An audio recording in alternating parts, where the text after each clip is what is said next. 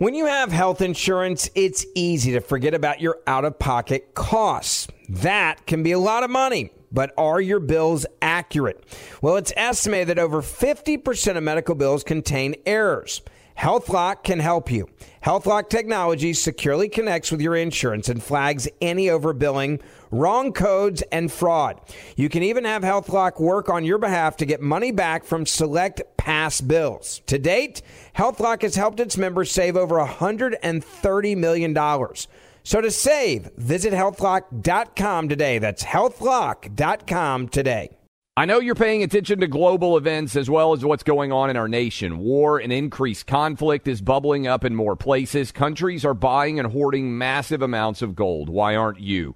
It's time to pull the trigger with the Oxford Gold Group and buy gold and silver. Nobody can predict the future, but we can't put our head in the sand either. Call Oxford Gold Group right now, and you may qualify for up to ten thousand dollars in free precious metals. Call eight three three, nine nine five, GOLD. That's eight three three, nine nine five, GOLD, eight three three, nine nine five, G O L D.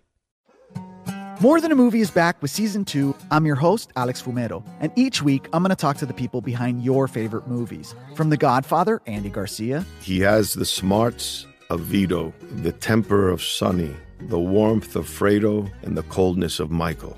To the legend behind La Bamba, Lou Diamond Phillips. When I walked in, I didn't think I had a shot at Richie because John Stamos' picture was already up on the wall.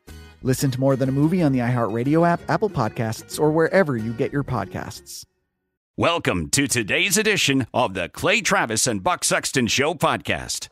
Welcome, everybody, to the Clay Travis and Buck Sexton Show on this Friday, October twentieth. Got a lot to talk to you about today. Um, we'll be joined later in the program by our friend Dinesh D'Souza. Has a new movie, Police State. Uh, it's very timely because of the weaponization of D O J, law enforcement, and all of that for political reasons. So we're looking forward to talking to Dinesh about that. We'll also be joined by our friend, the publisher of the New York Sun, Dovid Efune, who is an expert in Israeli uh, politics and national security. He'll be with us to uh, give updates on the conflict, uh, when can we expect the ground invasion to start, and, and a whole lot more. Um, Clay's pulled a Wall Street Journal editorial that looks at crime in California as well as crime in Florida in recent years, and does anyone want to guess whether the blue state or the red state is doing better at handling crime and what those realities are? We'll break down those stats for you, um, and we'll also look at some of your emails, take some of your calls. A lot to do here. We want to start, though, with the Biden speech, about fifteen minutes uh, from last night, pretty quick speech, um, where he dealt with a whole range of national security issues. And the primary thing is that he is really combining Israel's fight against Hamas with Ukraine's fight against Russia, which is, uh, well, well, we'll get into this, but it's very interesting. It all comes alongside a emergency funding request of one hundred billion dollars, a majority of which is supposed to go to Ukraine. So we'll discuss. But first off, the media, the lib media for sure, loved this speech by Biden and, uh, and wanted to give you a sense of the congratulations they were offering up after his fifteen-minute uh, teleprompter read. Play sixteen. This is the, the thing that Joe Biden does better than, you know, most politicians. I thought this was a good speech. I give him a good grade tonight. I think it may be remembered as one of the best, if not the best, speeches of his presidency. I think he really did an amazing job. He was in command. He was strong. The right message for now. Joe Biden has come into himself. This has been a good period for Joe Biden. At times like this, I look and say, thank God Joe Biden's our president, not Donald Trump. Okay, that last one was Ron Clay. No, no surprise that he's going to say that. Some people say he was running the Biden presidency for a while. Uh, Clay, uh, there, there were some things in the speech, and we'll, we're going to play some clips from it. There were some things in the speech that certainly, I think, made a lot of sense, were the right things to say. Hamas is evil. What they did is evil. When you get into the policy, and I've said this all along, Democrats at the top, the Democrat Party, you know, seventy-five percent of the Democrat Party is aligned with Israel on policy. It's twenty-five or thirty percent. And this actually is reflected in the polls. About thirty percent of Democrats don't want the U S to support Israel in its fight against. So that's about what we've been saying. So yeah. You've got like a twenty-five to thirty percent anti-Semitism wing of the Democrat Party. On policy, though, combining this moment for Israel with a Ukraine funding request and acting like Israel's fight against jihadist terror stretching back for decades is the same as a territorial war between Russia and Ukraine. Um, there was a lot going on here that I think people need to take a, a closer look at. Yeah, I, a couple of things stood out to me. There were three mentions of his speech of Islamophobia. There were two mentions of anti-Semitism. That seems wildly out of sorts. Again, you should never judge anyone based on their religion. For anybody out there who is listening, whether you are Christian, Jew, Muslim, atheist, whatever religious beliefs you choose to be ascribed to, Buddhist, Hindu, like whatever, you have the right, thanks to living in America, to pursue your religion to the legal extent of the law. You should not act out against anyone. But to claim that there is a massive outbreak of Islamophobia when an Islamic terrorist organization just killed fourteen hundred Jews, like, there is no moral equivocation here. The other thing I would... Equivalency. Yeah, equivalency. What I would say in general also associated with this, Joe Biden, I think, has... mostly been right. I mean, yesterday we we pledged and uh, pledged our uh, appreciation to, to John Fetterman, which I never would have believed because he's right on the issue of Israel. And he actually managed to say it out loud and speak it in a way that we can understand it. We played audio that was positive for John Fetterman. So it is important to acknowledge when people are on the right side of an issue. What I would say I still want more of, to me, I know Biden addressed American hostages, and I want to play cut eleven here, but we still have twelve or fourteen Americans, some of them children, that are being held by a terrorist organization, and I don't understand how that isn't the primary focus of American interest right now. I understand wanting to support Israel, but first I want to support actual American citizens. Here's Biden cut eleven. To me, this is should be all everybody's talking about. Remember what happened in Iran when our embassy adults were taken hostage. It was a huge focus of the nineteen eighty election, and it's like these twelve or fourteen American citizens that are currently held by terrorists, many of them are children. It's like they don't even exist. Play cut eleven. Most movingly, I met with Israelis who had personally lived through horrific horror of the attack by Hamas on the seventh of October. More than one thousand three hundred people slaughtered in Israel, including at least thirty-two American citizens. Scores of innocents, from infants to the elderly grandparents, Israelis, Americans taken hostage. As I told the families of Americans being held captive by Hamas, we're pursuing every avenue to bring their loved ones home. As president, there is no higher priority for me than the safety of Americans held hostage. Look, so he he's he said it. Said it. it he's Look, not saying it enough. I'm I, he's not saying it enough. There there is a um and the, you know the White House shared a photo of some special operations folks. You saw this, right? Yes. And then they deleted it because that's you know active duty special operations. For people who don't know, how big of a whiff is that for that's the not, presidency? That's not to do good. That? That's not good. They you do not want to be sharing the identities, especially of of our um you know elite. Elite units, right? Um, that's, that's something you don't do, uh, publicly. But, uh, you know, it was, a, it was a mess up. Nonetheless, there may be things that are either in the planning stage or underway that could be to get Americans out safely. I don't know. I have no insider knowledge of this, but that's always a possibility. It's also, I think, a way that the White House probably pushes back, Clay, on any off the record discussions they're having with journalists about, hey, like, Are you, are you guys really focused in on this? I'm sure they're saying, yes, we're focused in on the hostages and we're, but, but here's my thing. This moment should be all about Israel and Hamas. Yeah. And it really turned into Israel, Hamas, plus Putin, Russia, Ukraine, plus the funding request goes to Taiwan. So I guess China, possible invasion of, of, of Taiwan. Um, you know, the fact is, support for funding Ukraine, for Ukraine's war, is starting to dwindle in this country because people are recognizing what I said on this show at the start of the war, which is that Russia is a massive machine that will lose soldiers for a very long time and that this will cost us a trillion dollars. That sounded maybe like crazy talk at the time to some people, although, you know, generally trust Buck when he talks about national security. Clay, we're already in for hundreds of billions with Russia. Yes. Hundreds of billions at this point. We don't even really know the full number. He wants another sixty billion as part of this. That's just an emergency appropriation for, did I say for Russia? I meant Ukraine, for Ukraine in all this.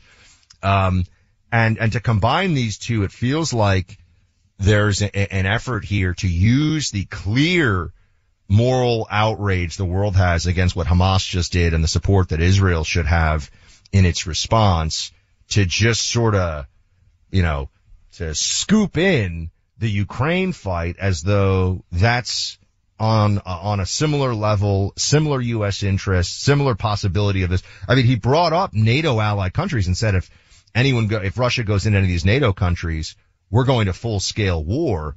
What, what, why is he saying that right now? Do you know what I mean? It, it feels like he's combining two issues where there's no need really to combine them unless you're trying to use the emotions of the moment to push for something you otherwise couldn't get. Yeah, I agree. Because they're going to say if Republicans oppose this, in the event that we even have the ability to pass anything, because we should mention Jim Jordan. Still don't have a speaker. Jim Jordan has lost the third speaker vote, got twenty-five defections. Talk about this maybe a little bit more for a few minutes when we come back in the next segment.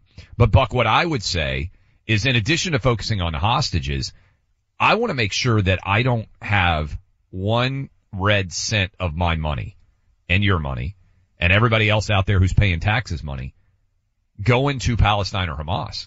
So when they're saying thirteen billion dollars for the Israeli conflict, how much of that money is going to end up in the back pocket of Hamas? Because a lot of the money that we're giving to the Palestinians in the same way that that six billion dollars we were going to give to Iran, a lot of that money finds its way into Hamas's back pocket because they effectively are running uh Gaza.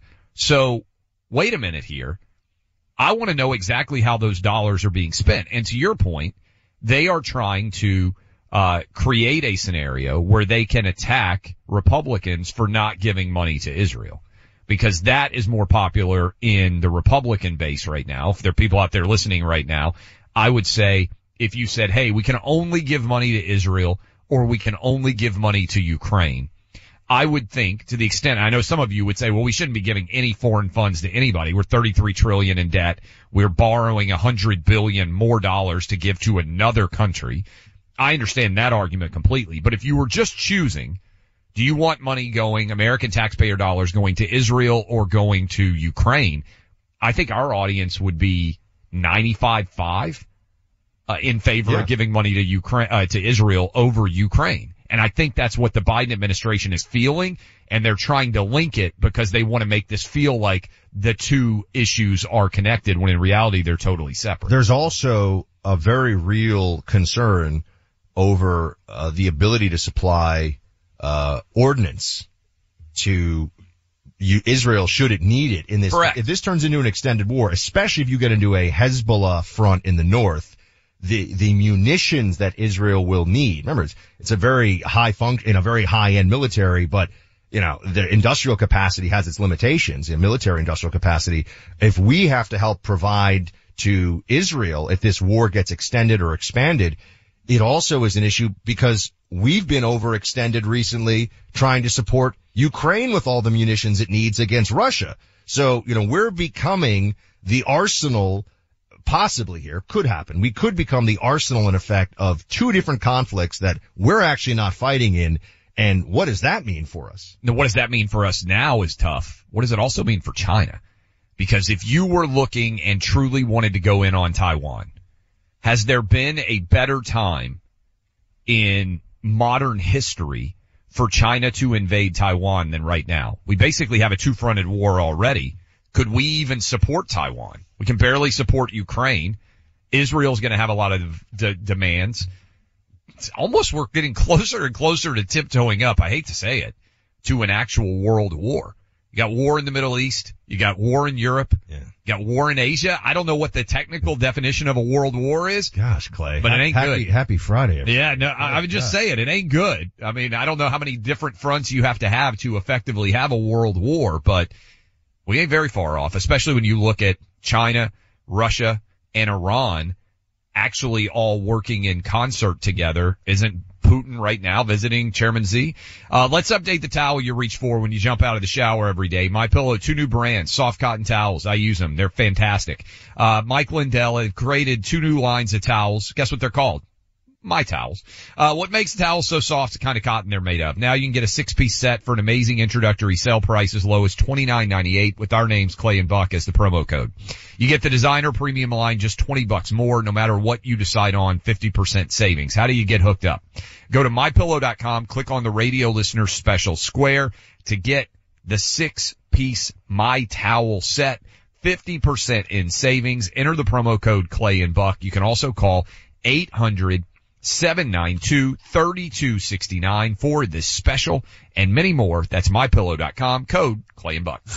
Don't miss a day of the Clay Travis and Buck Sexton Show. Why are people still on the fence about owning gold and silver? I just don't understand. Have we already forgotten about regional bank closures, inflation, global instability, and the potential for serious world conflicts? You can look to precious metals for various reasons. One, having tangible currency on hand as part of your bug-out plan. Two, diversifying your portfolio as a hedge against inflation. And three, historically, gold increases in value over time. You keep yourself informed about global events. You see the increase in conflicts around the globe. Countries are buying and hoarding massive amounts of gold. Why aren't you? It's time to pull the trigger with the Oxford Gold Group and buy gold and silver. Nobody can predict the future, but we can't put our head in the sand either. The people with Oxford Gold Group are real pros. They make owning gold and silver simple and easy to understand. Call Oxford Gold Group right now, and you may qualify for up to ten thousand dollars in free precious metals. Call eight three three, nine nine five, GOLD. That's eight three three, nine nine five, GOLD. One more time, eight three three, nine nine five, G O L D. The number one fantasy sports app in America is PrizePicks. It's the easiest and most exciting way to play daily fantasy sports. Five million members already active on PrizePicks. If you've not yet downloaded PrizePicks, do it today. Unlike other apps, on PrizePicks, it's just you against the number. It's about the players and not the teams. You look for the sports you know best and that you follow the most. Then you make a single decision on each player projection, more or less. Every time you play, you pick two to six players and make that one decision. You can win up to one hundred times your money on PrizePicks with as little as four picks. More player action on PrizePicks now than ever, and it's the best way to get action on sports in more than thirty states now. PrizePicks also gives you injury insurance so your picks stay in play even if one of your players gets injured. Download the free PrizePicks app and open your account. Use my name, Clay, for a first deposit match up to one hundred dollars. Download the PrizePicks app. Use promo code CLAY, that's C L A Y, to get set up and get a deposit match up to one hundred dollars. Pick more, pick less. It's that easy. Who's there for heroes or the families left behind when a service member or first responder dies or is severely injured in the line of duty? Who helps our country's homeless veterans, and who helps our nation to never forget nine eleven? Let me tell you who. The Tunnel to Towers Foundation. The Foundation's Gold Star, Fallen First Responder, Smart Home, and Homeless Veteran programs comprise their In the Line of Duty programs. They're all dedicated to honoring our nation's heroes and their families. The Foundation's Never Forget programs engage people in nine eleven remembrance across America in so many ways. Over eighty runs, walks, and climbs a year, dozens of golf outings, and the Tunnel to Towers nine eleven Institutes, educating kids in K through twelve grades to help our nation keep its vow to never forget. More than ninety-five cents of every dollar you donate to Tunnel to Towers goes to its programs. Never forget the sacrifices of our country's greatest heroes. Donate eleven dollars a month to Tunnel to Towers at T two T dot org. That's T, the number two, T dot org. Welcome back in. Appreciate all of you hanging out with us. We've rolled through the Friday edition of the program. We've been talking, obviously, a great deal all week long about the Israeli response to the Hamas terror attack. And we bring in now Dovid Efune of the New York Sun, who we've had on to talk about this situation in general. And I want to start with this question. Thanks for coming with, uh, joining us here on this Friday. Why do you Pleasure. think we aren't talking more in the media, both in the United States and, and I would argue around the world, about the hostages here, uh, particularly in America, because we know some of those hostages are American. It seems to me that should be one of the primary topics of conversation. There's almost no discussion about that. Why do you think it is? I mean, that, that's a, a great question, a very important question. I mean, certainly in Israel, um, that is top of mind, and it is the center point of the discussion. I think, you know, I would even go a step further. You know, it does seem that, you know, in the in the wake of, of this, you know, horrendous terror attack and worst massacre of Jewish people since the Holocaust, um, there was, you know, about two or three days of, of sympathy and interest from the international press. And, you know, all of the attention now is on the the situation in Gaza. And, you know, it's just quite something to see. I mean, take, for example, this morning, Greta Thunberg, who has posted three tweets uh, since October seventh. Um, nothing to say about the, the Israeli children that were butchered, nothing to say about the hostages, nothing to say about Israeli hostages, including a nine-month-old baby, uh, nothing to say about American hostages, and there are hostages from other countries as well. You know, she's calling for a ceasefire, justice, and freedom for Palestinians.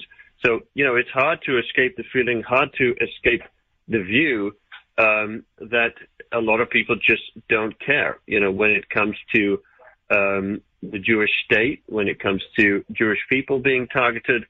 Um, another great example is, is the, the strike that we saw this week, or the, the blast at a hospital in Gaza. Um, initially, Hamas was claiming that it was conducted by the Israeli Air Force. Um, Israel immediately uh, released intelligence information, highly classified intelligence information, including um, satellite footage, Um, recordings, video imagery showing that this hospital was um, hit by a misfired Palestinian Islamic Jihad rocket. And all of a sudden, um, the outrage, the condemnation was gone. Suddenly, um, nobody was outraged. Nobody had um, condemnations for Islamic Jihad. Uh, the second it was clear that this was something that could not be blamed on the Jewish state, um, you know, radio silence from, from all of the great humanitarians around the world. Uh, there's now been, been many days where we describe the imminent, uh, Israeli, you know, I D F invasion, incur- incursion, military operation into Gaza.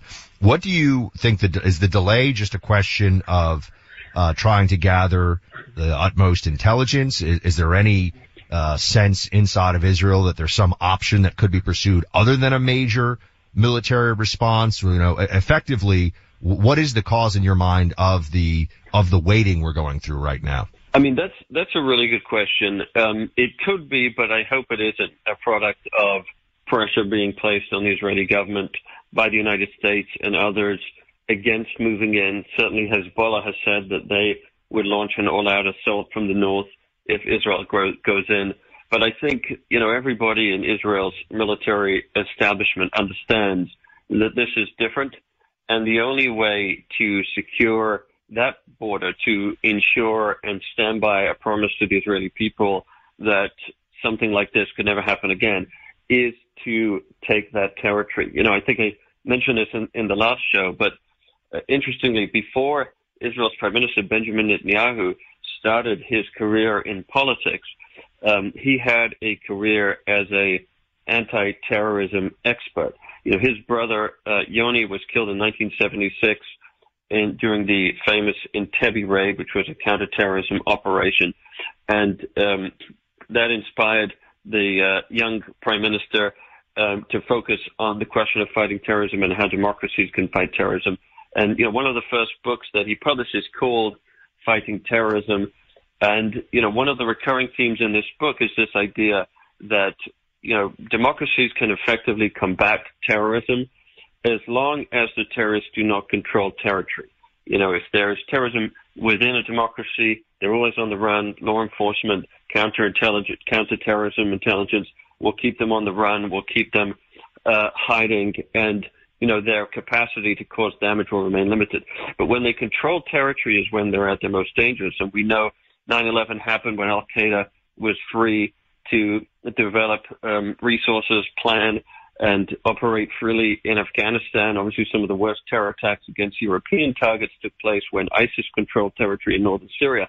And now you have a situation where surrounding Israel on three of its borders are these sort of mini terror states uh, that have the capacity to launch these kind of, um, you know, really, really devastating assaults and attacks on the Jewish population and Israel's population, both in terms of what we saw over the last couple of weeks, but also uh, firing rockets and hundreds of thousands of them now that they that they have that can really bring the Israeli economy to the to standstill and inflict a great deal of damage. So the Israelis know that the key to their security is holding land. The question is, um, you know, whether they're going to go back to that and how far they're going to be willing to go in order to, to achieve that security. Both in Lebanon, potentially, if that front opens up, but certainly in Gaza. Dovid, one of the things we've seen is, for better or worse, American interest doesn't last forever uh, when there are non-American related uh entities, right, directly involved. And I'm just pointing to Ukraine now, where if you remember, everybody cared about Ukraine. Every left-winger, it felt like, had the Ukraine flag in their profile picture. There were Ukraine flags up all over the United States. And then you can kind of look. Most people don't really seem to care that much about Ukraine now. Um, and, and I think Zelensky's even afraid about that. And there's going to be a legit battle now over Joe Biden trying to get over sixty billion dollars in additional funding for Ukraine. And the reason why I asked that question is, do you have a sense, and I know it's early, but how long do you think this is going on? Ukraine has entered into a stalemate where basically neither side is moving very much. Uh, what do you think the time frame is for Israel as it pertains to this Gaza front? And obviously it depends on how many other countries might get involved. But if it's just Gaza, what are we talking about here? In a, in, in six months, are things back to a, a state of comparative normalcy? Is it a year? Is it less than that? How would you assess the time frame? Well, look, two, two points that I, that I would make on this score. I mean, first of all, you know, I understand and, you know, appreciate the concern a lot of Americans have, especially at a time when, you know, inflation is through the roof. A lot of people are having difficulty putting food on the table and paying their basic expenses, you know, over the cost of American support for, you know, any kind of foreign activity. But I do want to state, and I think this is important, that the question of how much blood and treasure America should commit to anything that's happening around the world is different from the question of whose side are we on, you know, and who is right and who is wrong. And yes. Even Americans and public figures who are saying, well, we can't afford this right now, you know, that can be a debate. That's a debate that you can have. But what's been shocking to see is how that sort of translates into, into you know, a sympathetic line for for Hamas or, or a sympathetic line for Russia. You know, we need to be clear, and America needs to be clear on who the good guys and who the bad guys are.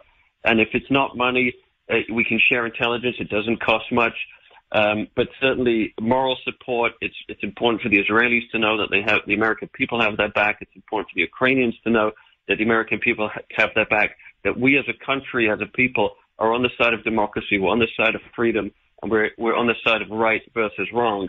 And that's separate from the question of, you know, how much money we're, we, the country has available to commit to, to this or, or that theater. I mean, that's, that's the first point.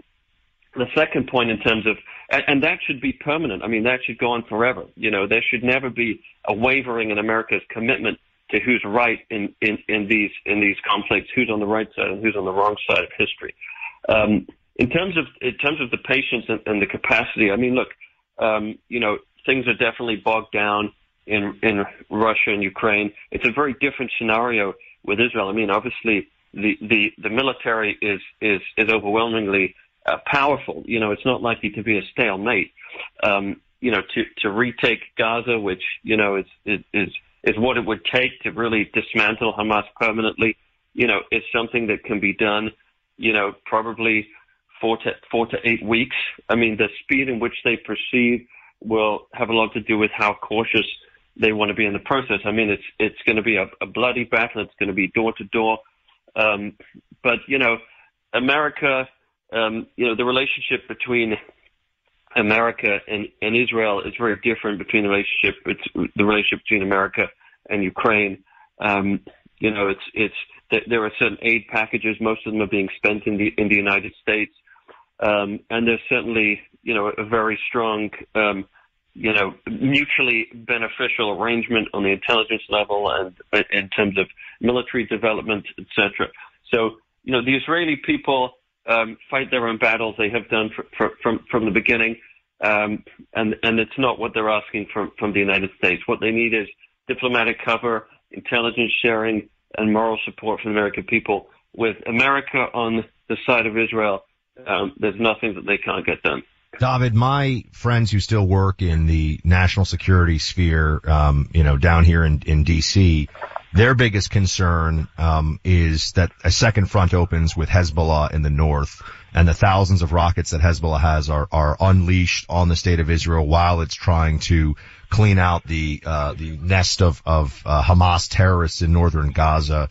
How how uh, likely do you think that possibility is, and, and how do you assess Uh, Hezbollah's calculations about whether or not they're going to try to open that second front? Yeah, I mean, you know, it's it's it certainly would would make it, uh, you know, t- t- a tougher scenario than it is than it is right now. Um, you know, certainly a, a lot of the strategy is being uh, conducted from from Tehran, and we know that Hezbollah is an, an Iranian proxy. Um, you know, there'll be a, a calculation of risk in terms of what the the likely Israeli response is going to be, and, and also the American response. I mean, you have um, American military resources that have made their way down to the region as a as a as a sign and as a warning. But in terms of Israel's capacity to fight on two fronts, I mean, they, they've, Israel's mobilized three hundred sixty thousand soldiers. Uh, they have half half a million uh, soldiers that are now mobilized, which, you know, for a country of nine million people, it, it it's you know. It's six, seven percent of the of the entire country. I mean, you speak to people um, in the center of Israel, and they'll tell you there's just no men around. There's no men around. The entire country is mobilized, and uh, you know, this is a country that has that has fought existential battles on a number of occasions. I mean, in nineteen seventy-three and nineteen sixty-seven, it was fighting on the Syrian front. It was fighting on the Egyptian front. It was fighting on the Jordanian front. In nineteen forty-eight, when Israel's independence was first declared, they were fighting uh, eight different different Arab armies. So, you know, this isn't something new to Israel. Um, this is a country that is mobilized to defend its borders, to defend its people. It's a country that knows that, you know, the entire the world Jewish community, the safety of the world Jewish community depends on its strength. And um, you know, the, the the you have a people and an army that are motivated, that are that are fired up and ready to do whatever it takes to. to defend the Jewish state and to secure its borders. Dovid, thanks very much. We'll likely touch base with you again as this process continues. Uh, have the best weekend that you can, man. Anytime, bud. Uh, who's there for families left behind when a service member or first responder dies or is catastrophically injured in the line of duty? Who's helping our nation's homeless veterans, and who's helping our nation keep its vow to never forget nine eleven? The answer's simple. The Tunnel to Towers Foundation. The foundations in the line of duty programs honor our nation's heroes and their families. That includes Gold Star, Fallen First Responder, Smart Home, and Homeless Veteran programs. The foundation's Never Forget programs engage people in nine eleven remembrances across America. That includes over eighty runs, walks, and climbs a year, as well as dozens of golf outings and barbecues. And the Tunnel to Towers nine eleven Institute, helping to educate kids in kindergarten through twelfth grade about our nation's darkest day, nine eleven. More than nine months of every dollar you donate to Tunnel to Towers goes to its programs. This charity keeps its word and honors our nation's greatest heroes. Donate eleven dollars a month to Tunnel to Towers at T two T dot org. That's T, the number two, T dot org. You know them as conservative radio hosts. Now just get to know them as guys on the Sunday Hang podcast with Clay and Buck. Find it in their podcast feed on the iHeartRadio app or wherever you get your podcast. Welcome back in. Clay Travis, Buck Sexton Show, Friday edition. Hope all of you are having a good time as you get ready to roll into the weekend. Some good news. I wanted to make sure it was accurate, given that we got so much craziness going on uh over in the Gaza region. We have had a two American hostages released. By the way, we still don't know, at least I haven't seen the official number of how many American citizen hostages are being held. Uh, but I want to share from Trey Yingst, uh, who does, uh, incredible work at Fox News. He's been on the ground in Israel since all of this started. Uh, he tweeted, more info on the release of the two American hostages from Gaza. Uh, and I'm reading from his tweet. A source with knowledge of the release confirmed to Fox News the two American uh, hostages are a mother and a daughter. They were released on humanitarian grounds following, following Qatari mediation efforts. So this is certainly very good news. Again, a mom and a daughter. Uh, they have been handed over to the Red Cross and are on their way out, a source familiar with negotiations said. Um, the, uh, this is from C N N's Caitlin Collins. The two American hostages have been handed over, uh, because the mother is in poor health. That is a, uh, message, uh, a tweet that was just sent from C N N as well. So both C N N and Fox News Uh, reporting that a mom and a daughter have been released. That is very good news. I would hope that this would redouble, you just heard us talking about it, more American media attention at a minimum on the American hostages to get them out. We still don't know what that exact number of American hostages is, but I wanted to share a mom and a daughter being released, and uh, they are being released to the Red Cross. So hopefully that can presage further good news that could come out, not only for the American hostages, but also for the Israeli hostages. We believe there are roughly two hundred hostages still being held uh, by Hamas. We still don't know exactly what that number is. Also, a small update for you on uh, the House Speaker's race. They are having a closed ballot as to whether or not Jim Jordan should remain Uh, as the potential Republican speaker candidate. It does not seem likely, at least right now, that there's going to be any strong resolution of the speaker's race as we go forward. So, uh, we are going to be joined when we come back at the top of the next hour by Dinesh D'Souza. He has got a new, uh, documentary out about the status of the Uh, I would say American Police State. I think that's the name of the movie, basically, that exists as it pertains to conservatives in this country. And we will talk about, for instance, the, uh, the arrest and imprisonment of a guy for sharing a meme that was not well received. Seven months in prison for that. Good conversation coming with Dinesh D'Souza. Thanks for hanging out with us on Friday. Why are people still on the fence about owning gold and silver? I just don't understand. Have we already forgotten about regional bank closures, inflation, global instability, and the potential for serious world conflicts? You can look to precious metals for various reasons. One, having tangible currency on hand as part of your bug-out plan. Two, diversifying your portfolio as a hedge against inflation. And three, historically, gold increases in value over time. You keep yourself informed about global events. You see the increase in conflicts around the globe. Countries are buying and hoarding massive amounts of gold. Why aren't you? It's time to pull the trigger with the Oxford Gold Group and buy gold and silver. Nobody can predict the future, but we can't put our head in the sand either. The people with Oxford Gold Group are real pros. They make owning gold and silver simple and easy to understand. Call Oxford Gold Group right now, and you may qualify for up to ten thousand dollars in free precious metals. Call eight three three, nine nine five, GOLD. That's eight three three, nine nine five, GOLD. One more time, eight three three, nine nine five, G O L D. Who's there for heroes or the families left behind when a service member or first responder dies or is severely injured in the line of duty? Who helps our country's homeless veterans, and who helps our nation to never forget nine eleven? Let me tell you who. The Tunnel to Towers Foundation. The Foundation's Gold Star, Fallen First Responder, Smart Home, and Homeless Veteran programs comprise their In the Line of Duty programs. They're all dedicated to honoring our nation's heroes and their families. The Foundation's Never Forget programs engage people in nine eleven remembrance across America in so many ways. Over eighty runs, walks, and climbs a year, dozens of golf outings, and the Tunnel to Towers nine eleven Institutes, educating kids in K through twelve grades to help our nation keep its vow to never forget. More than ninety-five cents of every dollar you donate to Tunnel to Towers goes to its programs. Never forget the sacrifices of our country's greatest heroes. Donate eleven dollars a month to Tunnel to Towers at T two T dot org. That's T, the number two, T dot org.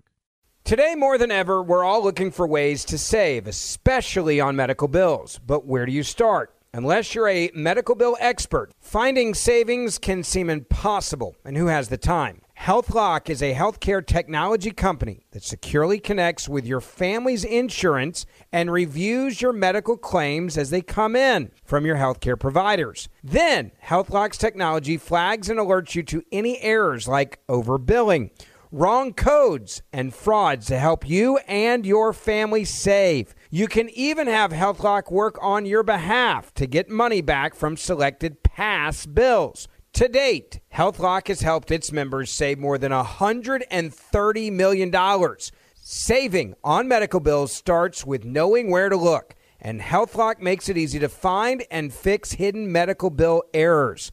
To save, visit health lock dot com. Do it today before you see another healthcare provider. That's health lock dot com. All right, everybody, welcome back to the Clay Travis and Buck Sexton Show. Our friend Dinesh D'Souza joins now. He has made some phenomenal documentaries in the past, have been incredibly successful, not just at the box office, but also at moving the conversation. His latest film is Police State. You go to police state film dot net. That's police state film dot net. It's got a lot of our friends of the show in this one, including Senator Paul, uh, Jim Jordan, Julie Kelly, Kash Patel. Uh, Dinesh, first off, congratulations on being a grandfather. Thank you. Very exciting new chapter of life.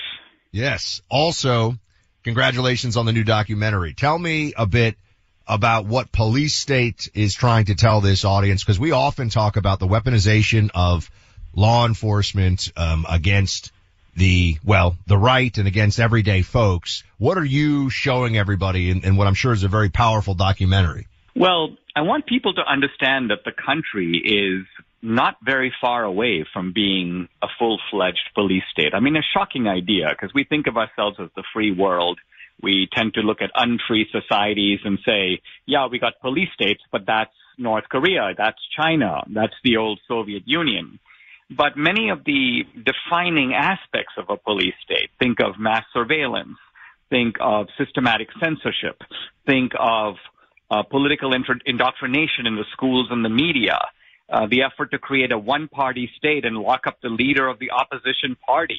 Think about criminal- criminalizing dissent, suppressing religious liberty, political prisoners. And you, you realize as you go down this kind of standard checklist that many, if not all, of these things are now, to one degree or another, quite manifest in the United States. So the movie has two kinds of people in it. It has whistleblowers and informants who tell you how this police state is constructed, the sort of architecture of it. And then you've got ordinary citizens just going about their normal life who have come face to face with the police state. Because I want to answer the guy who says, in effect, you know, I'm not Trump and I didn't go in the Capitol on January sixth. And I pay my taxes, and so, uh, you know, nothing's ever going to happen to me. The F B I is never going to come smashing through my door. And I think that that is a, a reckless uh, uh, attitude, and that guy couldn't be more wrong. So the film is a kind of a warning about how fast we are losing our liberties. Dinesh, uh, appreciate you coming on. How much do you think this is directly connected to Donald Trump becoming president? Or did Trump just shine a light on a direction we were already headed? In other words, you know this, and, and history is rife with examples like this. Many times people become threatened by something, and in an effort to combat that threat, they become far worse than it ever would have been itself. And, and I think, again, on a historical level, the response to Trump has been like that. I'm curious how much you think it is Trump-related, the excesses of the left, and how much it doesn't even necessarily correlate with him at all. He just happens to be the man in the arena right now. Well, I would say that uh, two things are simultaneously true. Number one, that Trump was uh, had the effect of scaring and exposing the police state uh, to a remarkable degree. And, and he threatened the entire bureaucracy. And as a result of this perceived threat, Um, the left was willing to up the ante and do things that go so far outside the conventions of normal politics. I mean, look, let's say that they went after Trump and had a single indictment and said, look, you hung on to these classified papers. We tried to get them back, but you stubbornly refused. You know, we could look at that case. But ninety-one indictments uh, in multiple jurisdictions, federal and state, with a shotgun approach of if we can't get him in D C, we'll get him in Georgia. We can't get him in Georgia, maybe in Florida. If that doesn't work, maybe New York. If we can't get him on the criminal, we'll smash his businesses through a civil. I mean, this is classic police state thuggery. And if it was occurring in any other country, we would be screaming about it. Speaking to Dinesh D'Souza, author and filmmaker, his latest movie, which is uh, out for you to see, Police State.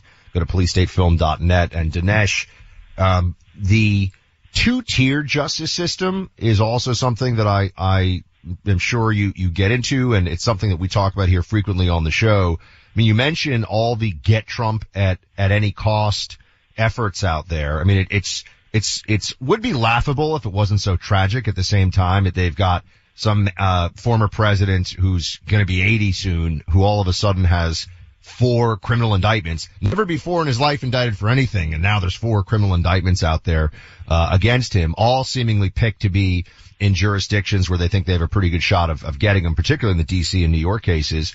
Um and then you look at the Hunter Biden situation, and you look at other uh fa- you know favored Democrats. You look at Hillary Clinton, you look at uh Bill Clinton. And it feels like in our politics today, there's a different justice system depending on which party affiliation you have. Uh, absolutely. I think it's important to realize, however, that this is not simply a matter of a double standard. The, the double standard conceals a single standard that is hiding behind it. So police states always offer immunity to the people who are helping to build or administer the police state. And they always go after the people who threaten the police state. That's a consistent single standard. And so look at all the, for example, the Palestine and Hamas guys who were in the Cannon building yelling and screaming. If you watch those guys, they're in the building. They're doing all the things that the January sixth protesters are accused of. They're in a, uh, they shouldn't be in the building. Who let them in? How did they get through the metal detectors? Um, they're parading uh, in a in an official building. They're obstructing an official proceeding. And yet you won't see even the slightest hint of fear in their eyes. Why? Because they know deep down that there is no way they are going to be charged. There's no way they're going to be in solitary confinement and spend months in prison. There's no way that they're going to be facing years of confinement and the ruination of their families. Look at Jamal Bowman when he goes and pulls the fire alarm. Do you think for one moment it crossed his mind, hey, listen, you know, I'm going to be charged. I'm going to be arrested. I'm going to be in prison. Not at all. He knew I have immunity. They're never going to go after me. I think Biden has that same sense of being above the law because, by and large, police states protect the people who are helping to build the police state. The Democrats protect against the crimes of the F B I, and the F B I protects the crimes of the Democrats. Dinesh, how do you fix it? The way you fix it is, first of all, I think that the right, uh, patriots, the Christians, the Republicans, need to recognize that we are no longer living in a situation of normal politics. And therefore, the normal Republican boilerplate, which is things like, I can't do what the Democrats are doing. I'm better than that. I'm a man of principle. Reminds me a little bit of Jimmy Stewart and The Man Who Shot Liberty Valance, where at the beginning of the movie, you know, he's a small town lawyer. He's like, yeah, I know there are outlaws, but, you know, I'm going to rely on my law books. I'm going to file an official complaint. And that works if you're in a small town with a good sheriff. But if you go out in a covered wagon out west, and you have all these outlaws, they encircle your homestead, they want to burn your ranch and rape your wife and kill your kids, and you go, hey, listen, I'm not going to defend myself because I'm better than that. I'm not going to do the same thing as the outlaws. You know, I'm going to, uh, I'm, I'm a man of principle. I mean, you would show that you have no grasp of the situation at all. And so I think the movie, I liken it to me being an animal that sees a predator in the trees, and I'm trying to warn the herd that we're all in danger, and this kind of placid grazing as if to say, no, no, Dinesh, it's only the wind, or, yeah, maybe there's a predator, but he's going to jump on somebody else's back, not mine. This is a, a very reckless and dangerous attitude to have. Dinesh, it feels like we're heading towards some kind of a... Uh, um A, a, a, a maybe pinnacle of the police state situation here with Trump. I'm wondering what you think is, is likely to occur between now and, and the election. Uh, I was going to say this is something that we're in obviously unprecedented territory. We have a former president who is facing the weaponization of the deep state that was working against him while he was president. Now he's a technically a private citizen. He's the primary Republican candidate, and he's got all these trials against him. Do you think that this could be the moment that the American people recognize the extent that the police state actually threatens the republic that it pretends to be protecting? Yeah, the police state has gotten as far as it has because it um, it's camouflaged, right? It's this is not Stalin's police state where they, if they arrest you at the train station, they don't have to give you a reason. They just go, you're on a list, come with me. Our police state has to um, march and does march behind the banner of saving democracy, um, of upholding uh, truth against misinformation and disinformation, uh, new, administering the rule of law, you know, which is, it's not that we want to go after Trump, Dinesh, but we have, no one's above the law, uh, even affirming freedom. So a lot of Americans are lulled into a sense that things are on the up and up. They, even with Trump in court, they go, well, there's a judge and there's a bailiff and there's a jury and there's legal procedures are being established. So things seem like they are being carried out in the normal manner. But the problem with the police state is that the you have the outward trappings of law, but police states are inherently lawless. Now, you are quite right. Who knows what's going to happen next year? You'd have to say that with ninety-one charges, the, ch- the tr- chance that Trump will be convicted of something is extremely high. I would put that at ninety percent. Now, what's the chance that he will actually be in jail or confined while running for president? I mean, imagine the spectacle of that. And I'd have to give that a fifty percent chance. So I think that we are in a completely uncharted territory, and it's impossible to predict what will happen next year. Dinesh, I, I want to hammer this home. Uh, you, you were making the, uh, using the example and pointing out, hey, people think that this is not going to happen to them on some level, and they're not necessarily paying attention to what's going on. We, I, I think we talked about this a little bit earlier in the program, but we got a guy who put a meme up of Hillary Clinton clearly making a joke, and he got seven months in prison for that. I'm sure you saw that story. So people out there who are just making jokes online, if the jokes offend the wrong people, you can go down. I mean, I, I'm still totally befuddled by how that ended up happening. Well, we have a lot of this in the film. Ordinary people who experience what Orwell called the boot stamping on the human face.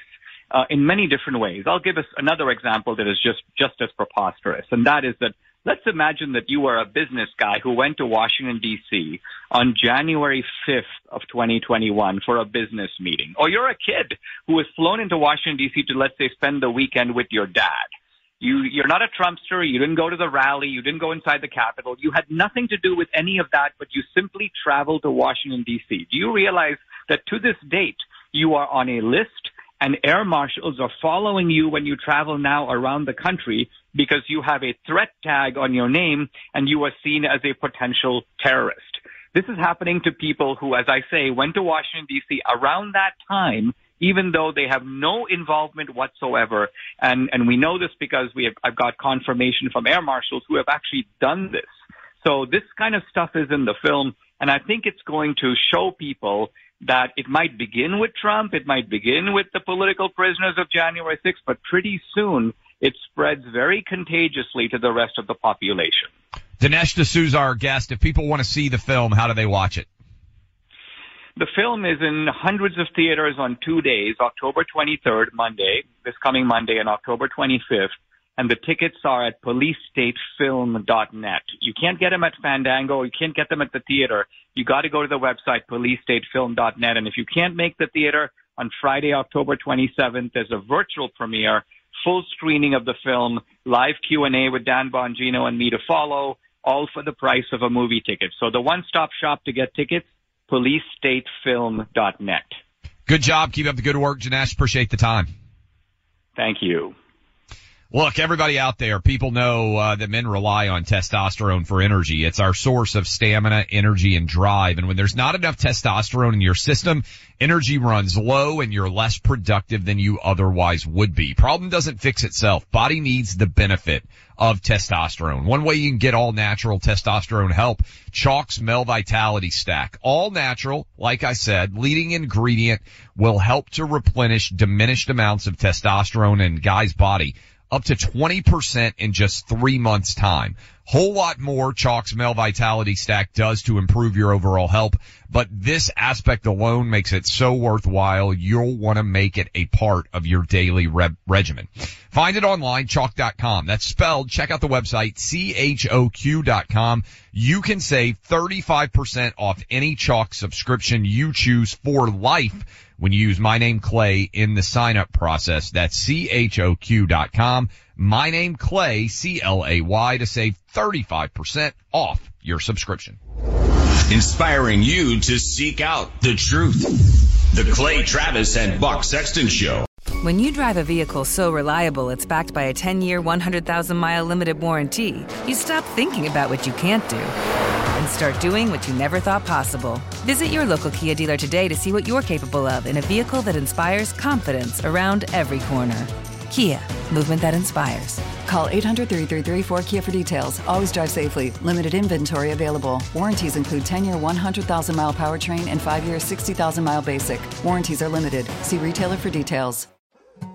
More Than a Movie is back with Season two. I'm your host, Alex Fumero, and each week I'm going to talk to the people behind your favorite movies. From The Godfather, Andy Garcia. He has the smarts of Vito, the temper of Sonny, the warmth of Fredo, and the coldness of Michael. To the legend behind La Bamba, Lou Diamond Phillips. When I walked in, I didn't think I had a shot at Richie because John Stamos' picture was already up on the wall. Listen to More Than a Movie on the iHeartRadio app, Apple Podcasts, or wherever you get your podcasts. Hi, I'm Michael Rappaport. And I'm Kibi Rappaport. And together we're hosting Rappaport's, Rappaport's Reality Podcast.